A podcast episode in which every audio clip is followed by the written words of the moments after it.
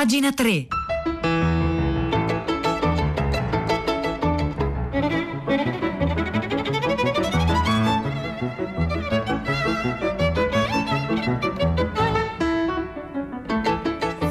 Sono le 9 e un minuto, buongiorno da Vittorio Giacopini e benvenuti all'ascolto di Pagina 3, la cultura nei giornali, sul web, nelle riviste. Si parla molto in questa fase della cosiddetta cancel culture, la cultura della cancellazione, la cultura della gomma per, da cancellare e eh, la questione tocca addirittura uno dei miti fondatori della Francia e uno dei miti fondatori in realtà della nostra identità moderna, quella di Napoleone. Oggi Mauro Zanon sulle pagine del Foglio scrive un interessante articolo in cui dice in Francia si sta facendo strada una pazza idea cancellare cancellare Napoleone, sessista, razzista, colonizzatore e anche francese più famoso eh, del mondo. Ecco, Zanon parte da un interrogativo che riguarda qualcosa che accadrà nel prossimo futuro, cioè il prossimo 5 maggio. In 5 maggio, che è l'anniversario della nascita di Napoleone, e in questo caso, in questo 5 maggio, è anche un anniversario particolare perché è il bicentenario della nascita di Napoleone e, eh, dice Zanon, per alcuni sarà il discorso più importante importante dell'anno o forse addirittura del quinquennio, perché questo discorso con cui il presidente francese Emmanuel Macron dovrà eh, ricordare la figura del primo imperatore dei francesi di Napoleone eh, Bonaparte sarà appunto sotto gli occhi di tutti, non soltanto in chiave diciamo eh, di eh, valutazione culturale, ma anche in chiave politica, perché in Francia si entra di fatto con quel discorso nella campagna elettorale per le prossime, prossime eh, presidenziali. E in questo momento su Napoleone in Francia si sta combattendo quella che Zanon definisce una guerra memoriale. Ci sono alcuni appunto napoleonisti pronti a celebrarlo con libri, mostre e documentari e altri che lo accusano, lo accusano di essere semplicemente appunto un sessista, un razzista, un colonizzatore. Eh, dei primi, dei primi dei celebratori fa parte Thierry Lenz, direttore della Fondation Napoleon.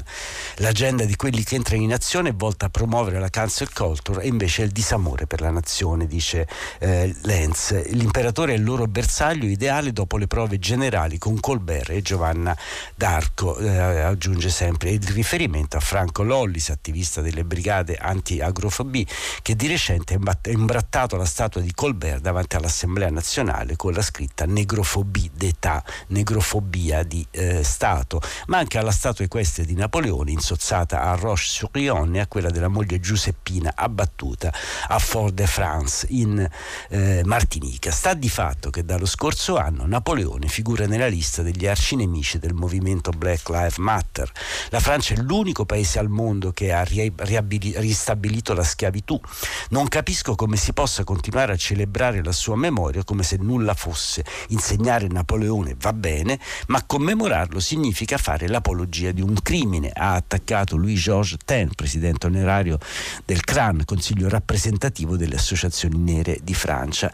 E sulla stessa linea Berlina una politologa, la politologa femminista François Berger, che ha affermato che Napoleone era soltanto un razzista, sessista, dispotico, militarista, colonizzatore, senza menzionare, commenta eh, Zanon, il codice civile, i licei, il sistema dei prefetti, la legione d'onore, il concordato, la Banca di Francia, la Corte dei Conti e altre innovazioni che portarono la Francia a essere nel primo Ottocento l'epicentro della modernità. Ed è esattamente diciamo, in questo cortocircuito tra questi due generi di cose che sta tutto tutto il problema, mi sembra, perché sicuramente eh, Napoleone è stato sessista, dispotico, militarista, figuratevi, colonizzatore anche, queste sono tutte verità di fatto, come sono tutte verità di fatto il fatto che tramite eh, Napoleone la Francia è entrata, non solo è entrata nella modernità, ma ha dato un modello per la eh, modernità anche agli altri paesi e quindi siamo tutti, come dire, ancora nell'ombra di Napoleone, nel bene e nel male. Questo era il mio inciso, va avanti invece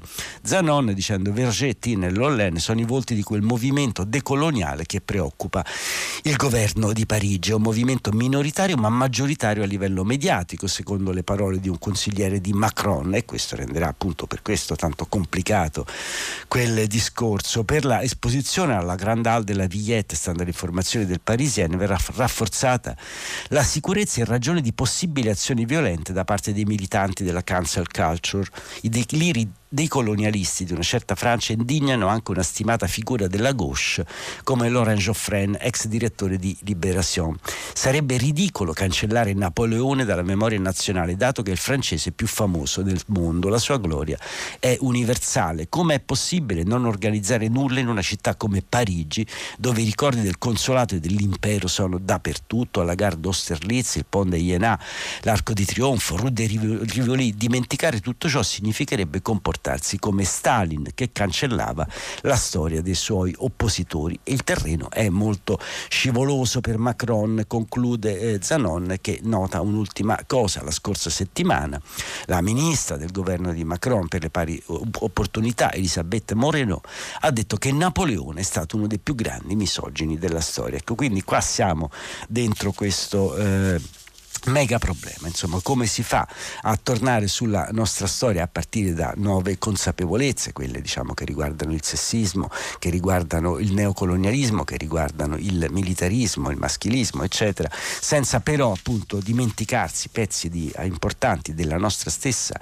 identità, della nostra stessa vicenda. Insomma, è un problema che nel caso di Napoleone verrà a galla e diventerà appunto un paradosso vivente e lo vedremo, vedremo che cosa si inventerà inventerà Emmanuel Macron che inventiva ce n'ha il 5 maggio prossimo quando appunto eh, cadranno i 200 anni della, dalla nascita di Napoleone Bonaparte. Questo era Mauro Zanon su Il Foglio. In Francia si fa strada una pazza idea, cancellare Napoleone.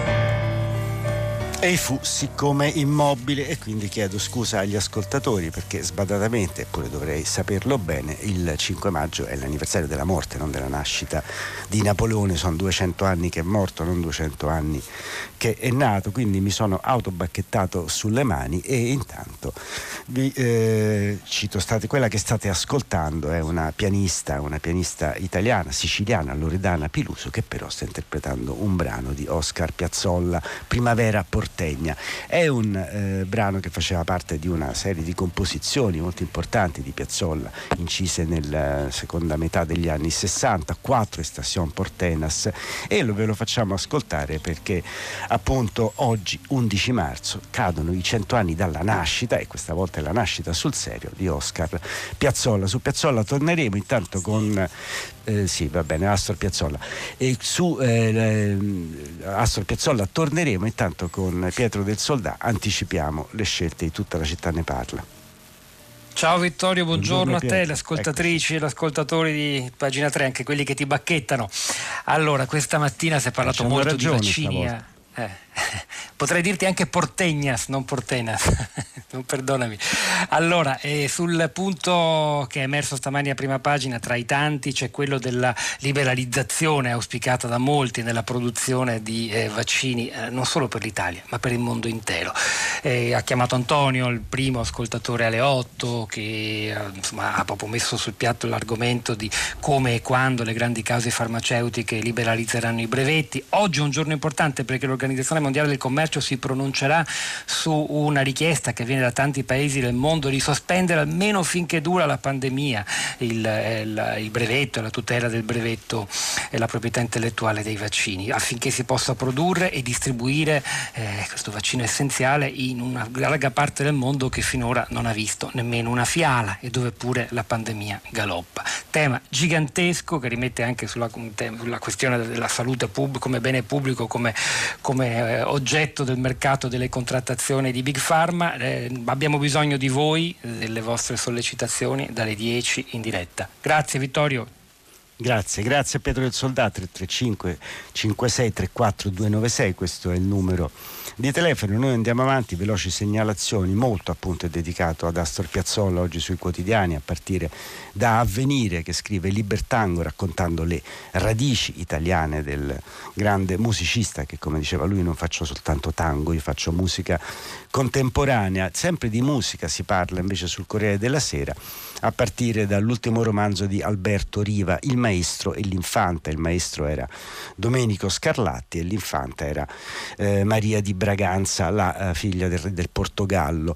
Eh, dal foglio vi segnalo, oltre all'articolo su Napoleone, un articolo sulle donne di Fellini, mentre il giornale si occupa di un saggio di Martini e Francesconi che, si, che parla del turismo di una volta, ovvero quando il turismo era solo di elite, non, era, non c'era il teri- turismo diffuso, grandi hotel, grandi firme. Libero dedica un articolo a un eh, libro che è uscito di Antonio Iannacco sui dolori del giovane Hegel, perché appunto il grande filosofo, prima di diventare l'Hegel che conoscono tutti quelli che eh, studiano filosofia, è stato un ragazzo anche depresso e angosciato nei tempi appunto dei suoi 26-27 anni. Tutto questo si lega un po' alla figura di eh, Napoleone, appunto le disillusioni per, eh, per la rivoluzione francese che aveva preso la piega prima del terrore e poi della chiusura appunto napoleonica. Eh, sul manifesto invece si parla del libro che Luisa Viglietti ha dedicato a Carmelo Bene, un, eh, un libro già che, insomma, che, racconta gli ultimi anni del grande attore e scrittore italiano, cominciò che era già finito, un libro che ha pubblicato le edizioni dell'Asino, mentre invece Repubblica intervista un teologo Carlo Molari che ci spiega come conciliare darwinismo e cristianesimo.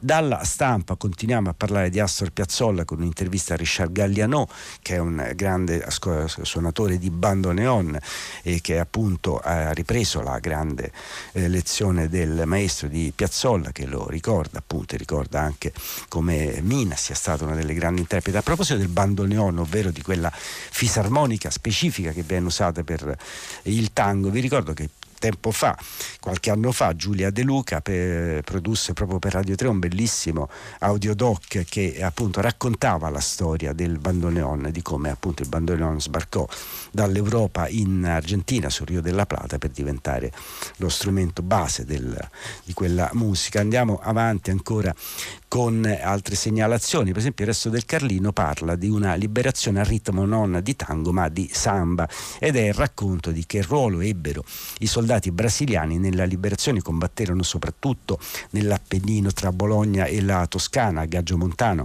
C'è un grande monumento che ricorda il sacrificio di questi brasiliani che sbarcarono in Italia per liberarci dai nazisti. Su Carmilla, sul sito Carmilla, si parla di Murray Bocchin, grande eh, studioso stesso anarco-ecologista, a cento anni dalla nascita.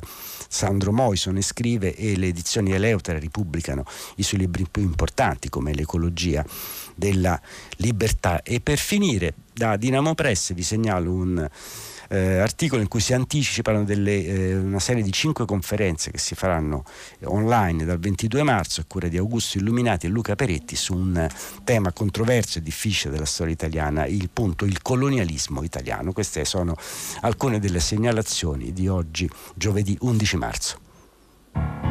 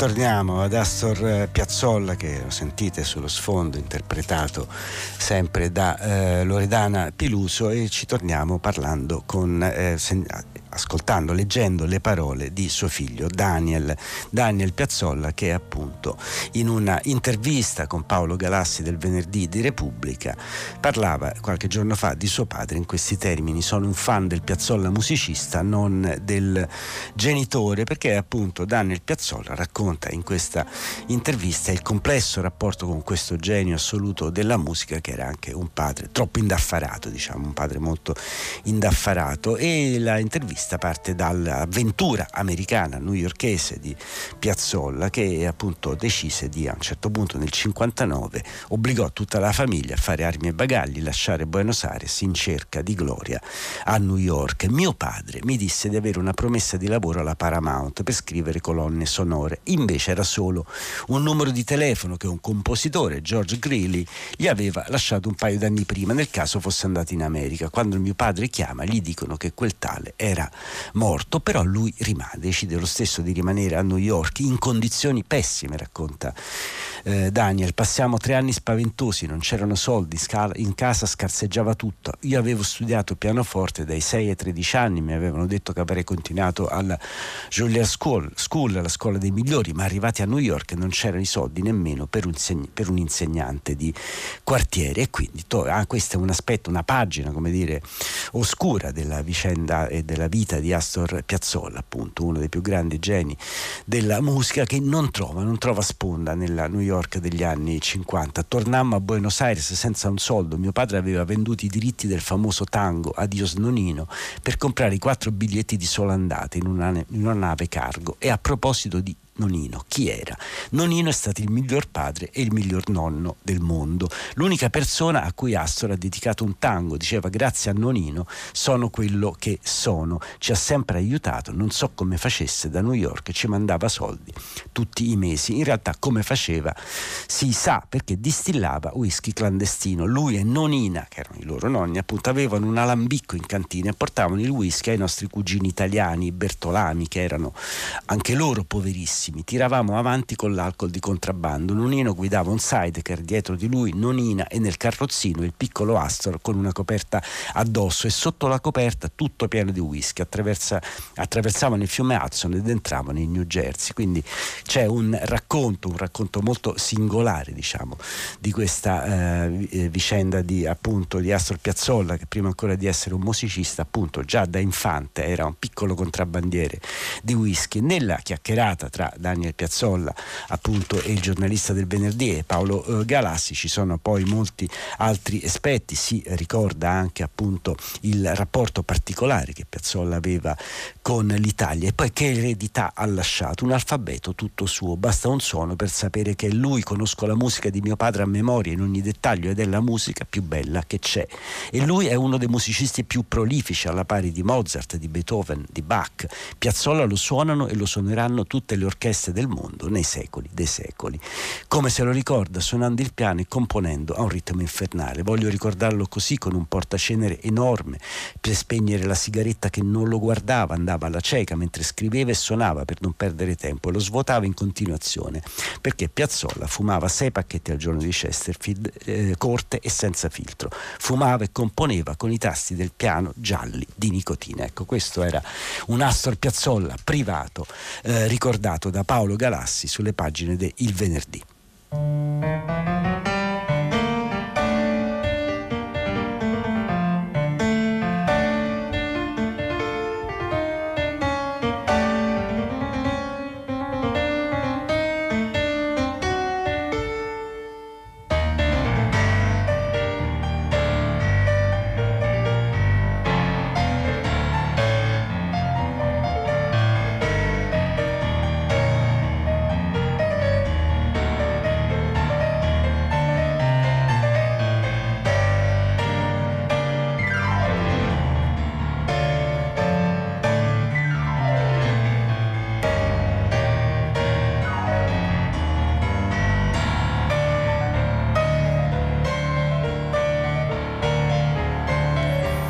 L'islamismo una pandemia ideologica. Questo è il titolo invece di una intervista che Francesca Paci ha realizzato con Bulem Sansal. Esce oggi in Italia l'ultimo romanzo dello scrittore algerino, Il treno di Erlingen, e appunto sulle pagine della stampa Sansal si confronta con la Paci raccontando appunto questo suo romanzo che parte dagli attentati parigini del 2015. Come vedete torniamo a parlare di eh, Parigi e eh, torniamo a parlare anche della nostra contemporaneità al di fuori diciamo, della eh, fissazione quasi inevitabile nei confronti della pandemia da Covid-19, c'è un'altra pandemia appunto dice Sansal che è quella ideologica dell'islamismo. L'Europa chiude gli occhi ma deve stare attenta, aggiunge anche Sansal, perché contro questo tipo di virus, ovvero quello del terrorismo, dell'islamismo, non c'è vaccino che tenga, non c'è proprio vaccino. Vista dall'esterno, dice Sansal, Francesca Paci. L'Europa sembra in rapido declino, non è più la potenza che era fino agli anni 60. Il baricentro del potere si è spostato, sono emersi nuovi attori che esercitano una forte pressione, oggi economica, domani politica, i paesi della Turchia, l'Iran, i paesi BRICS, il mondo arabo che alla fine uscirà dalla crisi attuale e rianimerà il progetto panarabo di Nasser. Ma la minaccia più grave è l'islamismo che radicalizzato o moderato si rafforza di giorno in giorno da 30 anni a questa parte. L'Europa è assolutamente incapace di eh, batterlo. L'islamismo è un'ideologia pandemica contro cui non c'è vaccino. L'immigrazione non è il cuore del problema, è un fattore aggravante tra gli altri il comunitarismo, la delinquenza nelle periferie, il permissivismo della società europea, i giochi torbidi della sinistra. Vedete che Sansal ce un po' per eh, tutti, a partire appunto da, anche dalla sinistra appunto che fa questi giochi torbidi. Che cosa intendo? Intende che per esempio non è onesta sul tema dell'immigrazione, non perché vada fermata o non fermata l'immigrazione, è un processo irreversibile, dice Sansal, aumenterà, nessuno sarà in grado di controllarla e l'incapacità dell'Europa di proteggersi è la prova del suo fallimento. Per prevalere dovrebbe aiutare i popoli africani e magrebini a sbarazzarsi dei loro dittatori, come ha fatto durante la seconda guerra fredda, sostenendo contro la dittatura comunista i popoli dell'Europa centrale che oggi sono liberi e non sognano più di emigrare in Occidente. Invece, servendosi dei despoti arabi africani per il controllo delle proprie frontiere esterne, l'Europa ha deluso i popoli del sud che poi quando alla fine riescono ad arrivare gliela fanno pagare, quindi fa notare Sansal. Il paradosso è proprio questo, chi più si vuole difendere alle frontiere in realtà le rende più permeabili e soprattutto fa sì che quando poi queste frontiere saltano come inevitabilmente salteranno ci saranno dai guai di fatto quello che sta facendo l'Europa, quello che sta facendo l'Occidente, continua Sansal, è la politica dello struzzo. Siamo travolti dal Covid, d'accordo, e non abbiamo più parlato né di immigrazione né di islali, isla, islamismo e questa è la politica dello struzzo.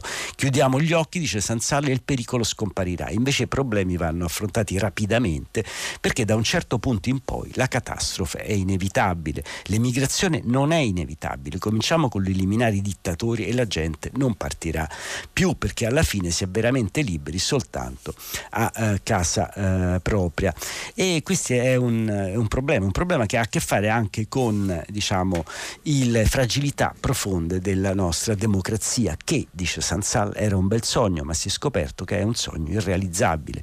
In due secoli si è diffusa in pochi paesi dove peraltro è minacciata da più fronti a partire proprio dal proprio interno. I ricchi globalisti, le elite cosmopolite, il culto della democrazia ha portato a grandi eccessi a partire dalla svalorizzazione della morale cristiana su cui si fondavano i paesi democratici. La democrazia, così come la cultura su cui si fonda, non è più di tutti, ma delle minoranze che ne impongono la loro visione. In un paese giacobino come la Francia è mortale. Oggi l'unica vera aspirazione è la sicurezza, per cui siamo pronti a sacrificare tutto, in primis la libertà. E questo direi vale sia sul fronte dell'islamismo, delle, della, della, appunto, delle debolezze della democrazia, ma forse vale anche sul fronte diciamo, delle minacce eh, pandemiche. Ultima eh, domanda è dedicata al paese di origine di Sansal, l'Algeria, dove è uscito di scena il leader storico Bouteflika e, cui, e di cui dice Sansal sono molto pessimista. Il potere algerino è pericoloso, uno dei più pericolosi al mondo. Tutti i regimi totalitari sono crollati dopo la caduta, caduta del muro di Berlino, tranne quello algerino, e la fine non è vicina Cina. Il governo sta cercando di spingere i manifestanti democratici e islamisti a combattere per dichiarare poi lo stato di emergenza e sparare sulla folla e quindi il rischio è che non se ne esce o anzi se ne esce in peggio. Ecco, queste sono alcune delle riflessioni molto poco rassicuranti di Boulem Sansal, esce il suo ultimo libro, Il treno di Erlingen e lo intervista sulla stampa Francesca Paci.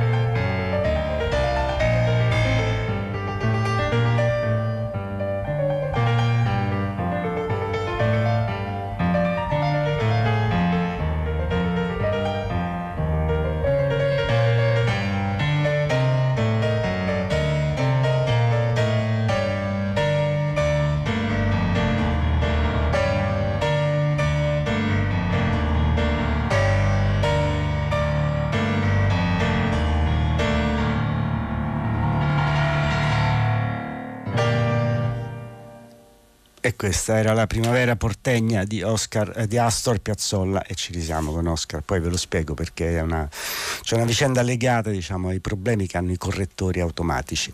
Astor Piazzolla, qui interpretato appunto da Loredana Piluso e concludo, abbiamo parlato diciamo, del, di alcuni problemi che stanno al cuore delle nostre democrazie tra islamismo e pandemia, ne parlava Sansal, lo scrittore di origine algerina appunto che vive da molto tempo in Francia e un altro altro problema è quello, come possiamo chiamarlo, proprio col suo nome, della solitudine. Se la solitudine è storia e po- politica. Marco De Marco oggi dedica sul Corriere della Sera un interessante articolo a un libro che si chiama Storia della solitudine da Aristotele ai social network. L'ha scritto Aurelio Musi, già preside di scienze politiche a Salerno, che cerca appunto di storicizzare questo tema, il tema della solitudine, tema appunto che, eh, come dice giustamente il titolo titolo dell'articolo di De Marco non è più un problema soltanto esistenziale, è un problema storico e anche politico. Vi ricordo che tempo fa in Inghilterra Theresa May, l'allora eh, premier, eh, nominò proprio un ministro, per la prima volta al mondo, un ministro specializzato te- nel tema della solitudine. Andatevelo a leggere perché questo articolo di De Marco ci dice molto sul nostro tempo. Da Vittorio Giacopini, appuntamento a domani mattina alle 9. Grazie a Mauro Tonini in console, a Manuel De Lucia in eh, regia e a Marzia Coronati in redazione a Cristiana Castellotti a Maria Chiara Beranec alla cura del programma. A domani.